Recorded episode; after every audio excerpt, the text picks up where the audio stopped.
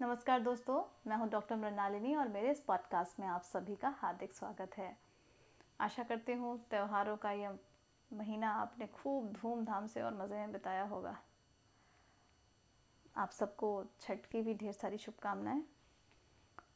और मैंने पिछले एपिसोड में आपसे कहा था कि मैं एक व्यंग रचना लेकर आऊँगी। और आयरनी ये है हम लोग की कि हम खुद चिकित्सक हैं और हम चिकित्सा के ऊपर ही व्यंग लेकर आए हैं। कहानी का नाम है चिकित्सा का चक्कर और लेखक हैं श्री बेढब बनारसी जी। सुनते हैं? मैं बिल्कुल हट्टा कट्टा हूँ। देखने में कोई भला आदमी कह नहीं सकता कि मेरे को कोई रोग है। और दूसरों को बीमार पड़ते देखता था तो अंदर से बड़ी इच्छा होती थी, काश मैं भी बीमार पड़ूं। क्योंकि जब लोग बीमार लोगों से मिलने आते हैं, ऐसी रोनी सूरत बना के पूछते हैं, भाई, किसकी दवाई चल रही है? क्या हाल चाल है? उनके चेहरे देख के मुझे बड़ा आनंद आता। मुझे बड़ा शौक था कि लोग आए मुझसे मिलने। थोड़ी चहल पहल बढ़े। हंडले पामर के बिस्किट खाने मिले जो साधारण दिनों में नहीं मिलते हैं। यूडी कलोन की शीशियाँ सिर पर श्रीमती जी अपने कर कमलों से उड़ेल कर मलती रहें। आह, कितना आनंद आएगा। एक दिन मैं हॉकी खेल कर आया।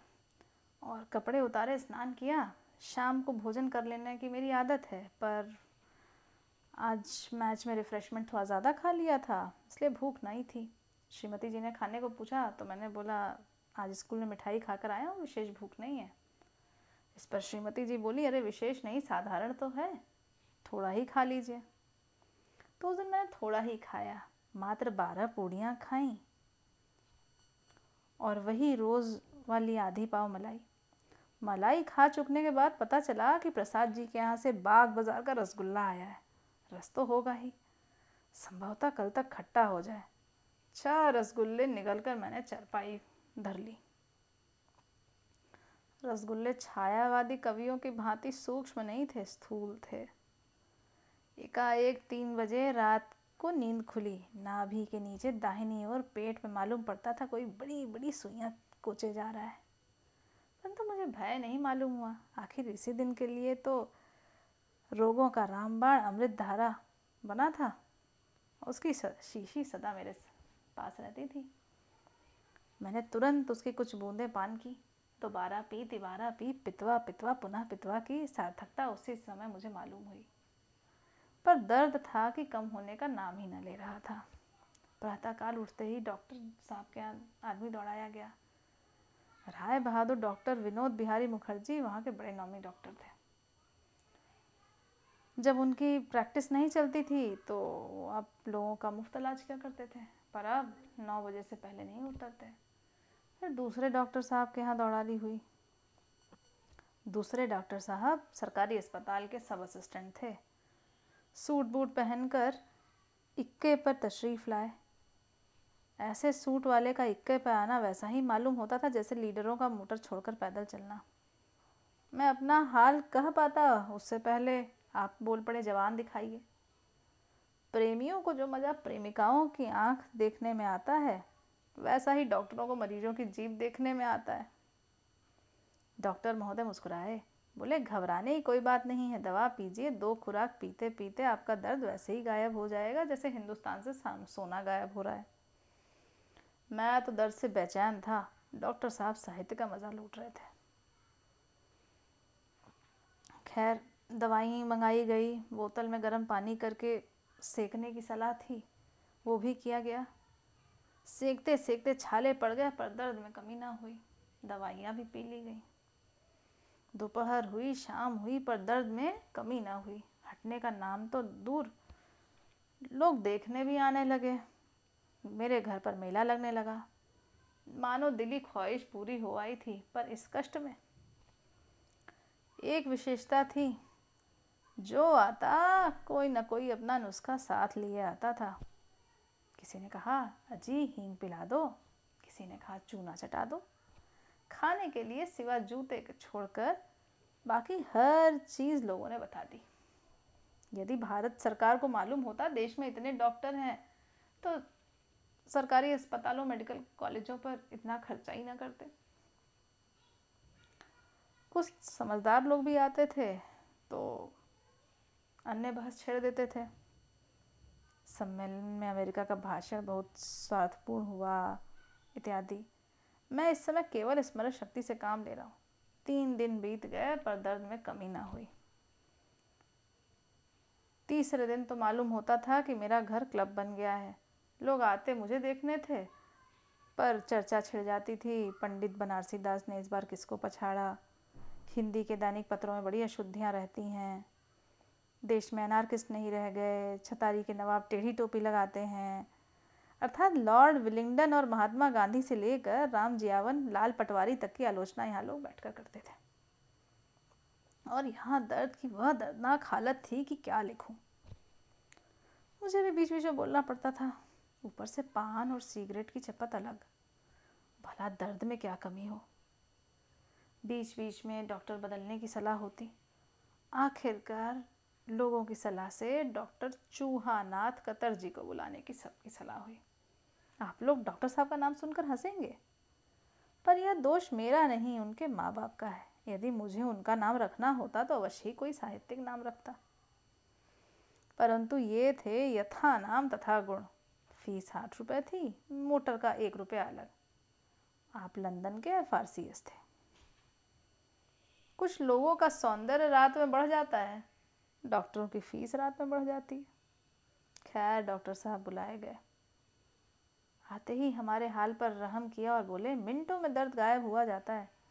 थोड़ा गर्म पानी कराइए। दवाई मंगवाई गई, पुर्जे पर आपने दवा लिखी, पानी गर्म हुआ, दो रुपए की दवा आई। डॉक्टर साहब ने तुरंत छोटी सी पिचकारी निकाली, उसमें एक लंबी सुई लगाई, पिचकारी में दवा भरी और मेरे पेट में सुई कोच कर दवा डाल दी। यह कह देना आसान है, पर एक ऑल्पिन भी धस जाए तो बड़े बड़े प्रेमियों को नानी याद आ जाए, प्रेमिका भूल जाए। खैर, उसके बाद मुझे नींद आ गई और मैं सो गया। नींद कब खुली कह नहीं सकता, पर उठने के बाद आराम हो चला था। पीड़ा रफू चक्कर थी। कोई दो सप्ताह लगे पूरा स्वस्थ होने में। दवा के स्वाद का क्या कहना? अट्ठारह आने की शीशी प्रतिदिन आती थी। शायद मुर्दे के मुँह में डाल दे तो वो भी तिल मिला उठे। खैर, पंद्रह दिन बाद मैं डॉक्टर साहब को धन्यवाद बोलने गया और उनसे कहा कि मैं बेहतर हूँ, दवाई खाने की ज़रूरत है क्या और? इस पर डॉक्टर साहब ने बोला, आपका दर्द मामूली ना था?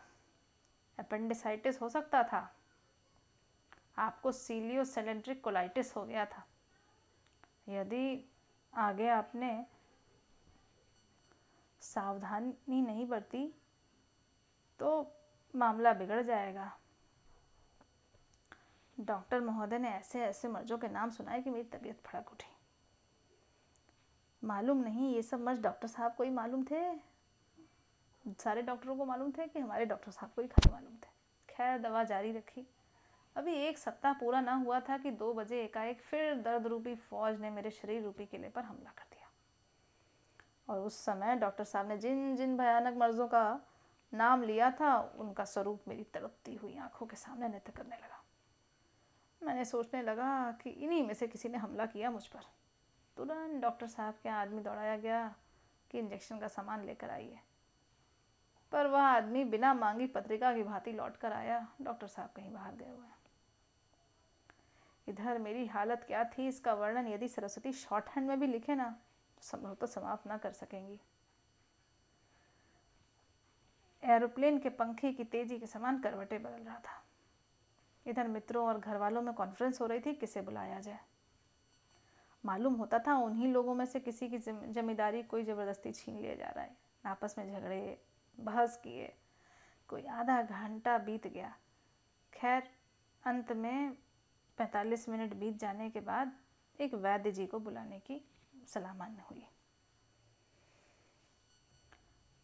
काफ़ी देर हो गई। वैद्य जी, न वैद्य जी को बुलाने गया, बंदा लौटा, ना वैद्य जी लौटे।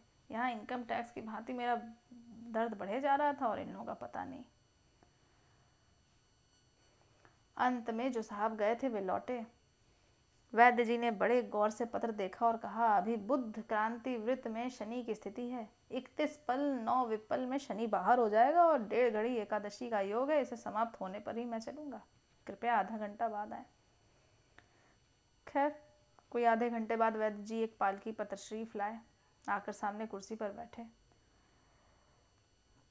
वैद्य जी ने कुछ और ना पूछा। पहले नाड़ी हाथ में ली, पाँच मिनट एक हाथ की, पाँच मिनट दूसरे हाथ की। बोले, वायु का प्रकोप है। यकृत से वायु घूमकर पिताशय में प्रवेश कर, अंतर में आ पहुँची है इससे मंद आभि का प्रादुर्भाव होता है और इसी कारण जब भोज पदार्थ प्रतिहत होता है, तब शूल का कारण होता है। संभव है मूत्र मूत्राशय में अश्मन की भी एकत्र हो गया हो। आखिर मुझसे ना रहा गया। मैंने एक सज्जन से कहा, जरा अलमारी में से आपटे का तो कोष ले आइए। मैंने कहा, दवा पीछे होगी, पहले समझ तो ले कि रोग क्या है जो पंडित जी कह रहे हैं। इतने पंडित जी बोले, अरे बाबू साहब, देखिए आजकल के नवीन डॉक्टरों को ना रोगों का निदान तो ठीक मालूम नहीं होता। चिकित्सा क्या करेंगे? अंग्रेज़ी पढ़ लिख कर उन्हें वैद्य की शास्त्र पर विश्वास ही नहीं रहा। और आजकल अच्छे वैद्य मिलना मुश्किल हो गया इसके पश्चात वैद्य जी चरक, सुश्रुत रसनी घंटू, भेषज, दीपिका, चिकित्सा मार्तंड के श्लोक सुनाने लगे। अंत में कहा वे दवा दे देता हूँ, आपको अवश्य लाभ हो जाएगा। गौमूत्र में आप परपटी का सेवन कीजिएगा, फिर देखिए दर्द पारत के समान उड़ जाएगा और गंधक के समान भस्म हो जाएगा। लिखा है, गोमूत्रेण समायुक्ता रस परपटिका शिता मास मात्र प्रयोगेण शूल सर्वे विनाशते। खैर, पंडित जी ने दवा दे दी। कहा कि अदरक के रस में इस औषध का सेवन करना है। दो दिन दवा की गई कभी कभी तो दर्द अवश्य कम होता था, पर पूरा दर्द ना गया। सीआईडी के समान पीछा ही न छोड़ता था। अब वैसी बेचैनी न रह गई थी, पर बलहीन होता गया। खाना पीना भी ठीक ना हो रहा था, चरपाई पर पड़ा रहने लगा। दिनों को मित, दिन को मित्रों की मंडली आती, वह आराम कम देती थी, दिमाग ज़्यादा चाटती थी। कभी कभी दूसरे रिश्तेदार भी चले आते थे। डॉक्टरों को गाली देते, बिना मांगी सलाह देते, और मैं चरपाई पर इंटर्न था। वैद्य जी की तो दवाई हो ना पाई, क्योंकि कभी शनि का प्रकोप, कभी प्रदोष, कभी त्रयोदश, उस वजह से वो समय पर आते ही न थे। खैर, एक दिन सलाह हुई, मसीहू हिंद बुकराते जमा, सुकरात शुफा, जनाब हकीम आलुए बुखारा साहब के यहाँ भेजा जाए। आप तुरंत, अब सॉरी आप फ़ौरन तशरीफ़ लाए। हकीम साहब तशरीफ़ ले आए। हकीम साहब पतले दुबले इतने थे कि मालूम पड़ता था कि अपनी तंदुरुस्ती अपने मरीज़ों को बांटती है। हकीम साहब ने नज़ाकत की भी बड़ी बला थी। रहते थे बनारस में, मगर कान काटते थे लखनऊ के। आते ही मैंने सलाम किया जिसका उत्तर उन्होंने मुस्कुराते हुए बड़े अंदाज से दिया और बोले, मिजाज, कैसा है? मैंने कहा, मर रहा हूँ, बस आपका ही इंतज़ार है। अब यह ज़िंदगी आपके हाथों में है। हकीम साहब ने कहा, यार, अब आप तो ऐसी बातें करते हैं, गोया ज़िंदगी से बेजार हो गए हैं। भला ऐसी गुफ्तगु भी कोई करता है? मरे आपके दुश्मन, नफ्स तो दिखलाइए। खुदा वंद करीम ने चाहा तो आनंद फानन में दर्द रफू चक्कर होगा। मैंने कहा, अब आपकी दुआ है आपका नाम बनारस में ही नहीं, हिंदुस्तान में लुकमान की तरह मशहूर है, इसलिए आपको तकलीफ़ दी गई। दस मिनट तक हकीम साहब ने नब्ज देखी, फिर बोले, मैं यह नुस्खा लिख देता हूँ, इसे इस वक्त आप पीजिए इन ज़रूर शफा होगा। मैंने बगैर, बगौर देख लिया है, लेकिन आपका मैदा साफ़ नहीं है और साफ़े, सारे फसाद की बुनियाद यही है। हकीम साहब बोले आप मुसहिल ले लीजिए, पाँच रोज़ तक मुंजीज पीना होगा, उसके बाद मुसहिल। इसके बाद मैं एक माजून लिख दूँगा। उसमें ज़ोफ़ दिल, ज़ोफ़ दिमाग, ज़ोफ़ जिगर, ज़ोफ़ मैदा, ज़ोफ़ चश्म, हर एक की रियायत रहेगी। मुझसे ना रहा गया, मैं बोला, कई जोफ़ आप छोड़ गए, इसे कौन अच्छा करेगा? हकीम साहब ने कहा, जब तक मैं हूँ, आप फ़िक्र ना कीजिए। एक सज्जन उनके हाथ में फ़ीस रखी। हकीम साहब चलने को तैयार हुए उठते उठते बोले, ज़रा एक बात का ख्याल रखिएगा कि आजकल दवाइयाँ लोग बहुत पुरानी रखते हैं। मेरे यहाँ दवाइयाँ ताज़ा रहती हैं। मैंने उस दिन उनकी दवा पी। ये वह कटोरा भर दवा जिसकी महक राम घाट के सिवर से कंपटीशन के लिए तैयार थी, किसी प्रकार गले के नीचे उतरा, जैसे हथ कर लोग अंग्रेज़ों की डांट निकल जाते हैं। दूसरे दिन मुंजी आरंभ हुआ। उसको पीना तो और आफत थी। मेरी इच्छा हुई उठाकर गिलास फेंक दूँ, पर घर वालों के जेल के पहरुओं की भांति मेरे सिर पर सवार रहते थे। चौथे दिन मुझेल की बारी आई, पर मुझमें हिम्मत ना थी कि मैं उसे पी लूँ। बहाने से मैंने उसका गिलास ही गिरा दिया। उस दिन के बाद से हकीम साहब की दवा पिलाने की किसी ने हिम्मत ना की। खेद इतना ही रह गया कि उसी के साथ हकीम साहब वाला माजून भी जाता रहा। दर्द फिर कम हो चला, परंतु दुर्बलता बढ़ गई थी। किसी किसी ने राय दी कि जल चिकित्सा कीजिए। एक सज्जन ने कहा, यह सब कुछ नहीं, आप होम्योपैथी का इलाज शुरू कीजिए। साहब, इन नन्ही नन्ही गोलियों में मालूम नहीं कहाँ का जादू है। एक नेचर कोर वाले ने कहा, आप गीली मिट्टी पेट पर लेप लगाकर धूप में बैठी, एक हफ़्ते में दर्द हवा हो जाएगा। डॉक्टर महोदय को बुलाया गया फिर। दवा तो नेचर की सहायता करने के लिए ही होती है। आप कुछ दिनों तक अपना डाइट बदल लीजिए। मैंने इसी डाइट पर कितने रोगियों को अच्छा कर दिया है? आप नींबू, नारंगी टमाटो प्याज, धनिया के रस से में सलाद भिगो कर खाएँ। हरी भरी पत्तियाँ खाइए। इस प्रकार जो आता, इतनी हमदर्दी दिखलाता कि एक डॉक्टर हकीम या वैद अपने साथ लेकर ही आता था। खाने के लिए साबुदाना ही मेरे लिए अब नियामत थी। ठंडा पानी मिल जाता था, बस परमात्मा की इतनी ही दया थी। इसी बीच में मेरी नानी की मौसी मुझे देखने आई। उन्होंने बड़े प्रेम से देखा, बोली, मैं तो सोच ही रही थी यह सब ऊपरी खेल है। अब यह ऊपरी खेल क्या है, नानी जी? बोली, बेटा, सब कुछ किताब में ही थोड़े होता है या किसी चुड़ैल का फसाद है? मेरी स्त्री और माता की ओर देखा। देखो ना, इसकी बरौनियाँ कैसी खड़ी हैं। कोई चुड़ैल लगी है, किसी को दिखा लेना चाहिए। मैंने कहा, डॉक्टर तो मेरी जान के पीछे पड़े थे, अब अब चुड़ैल को भी ले आए।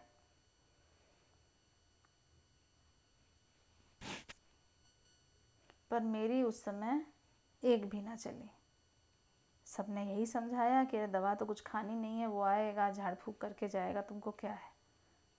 मेरे दर्द में किसी प्रकार की वैसे भी कोई कमी ना थी, ओझा से क्या उम्मीद करता? बीच बीच में दवा होती रहती, डॉक्टर बदलते रहे। अंततः होम्योपैथी चिकित्सा शुरू होने, शुरू करने की बात पे रजामंदी हुई।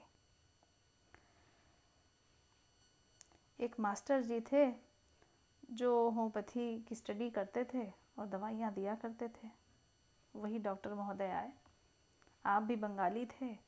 आते ही सिर से पाँव तक मुझे तीन चार बार ऐसे देखा, मानो मैं लुलू से पकड़ के लाया गया हूँ और खाट पर लिटा दिया गया हूँ।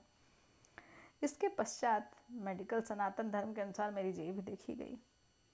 फिर पूछा, दर्द ऊपर से उठता है कि नीचे से?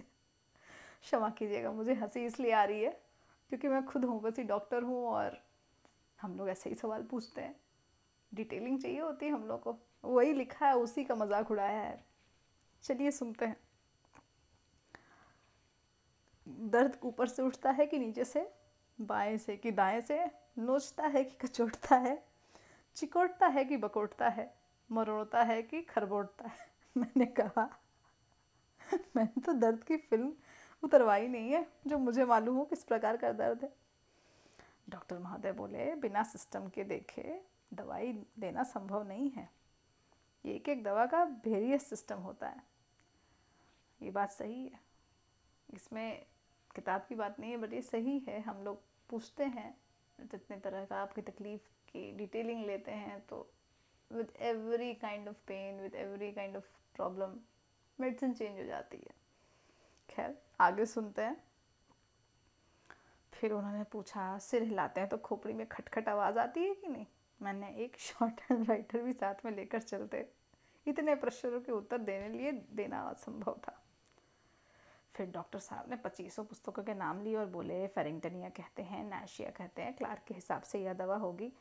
डॉक्टर साहब पंद्रह बीस पुस्तकें भी ले आए थे। आधा घंटा तक उन्हें देखते रहे, तब दवा दी।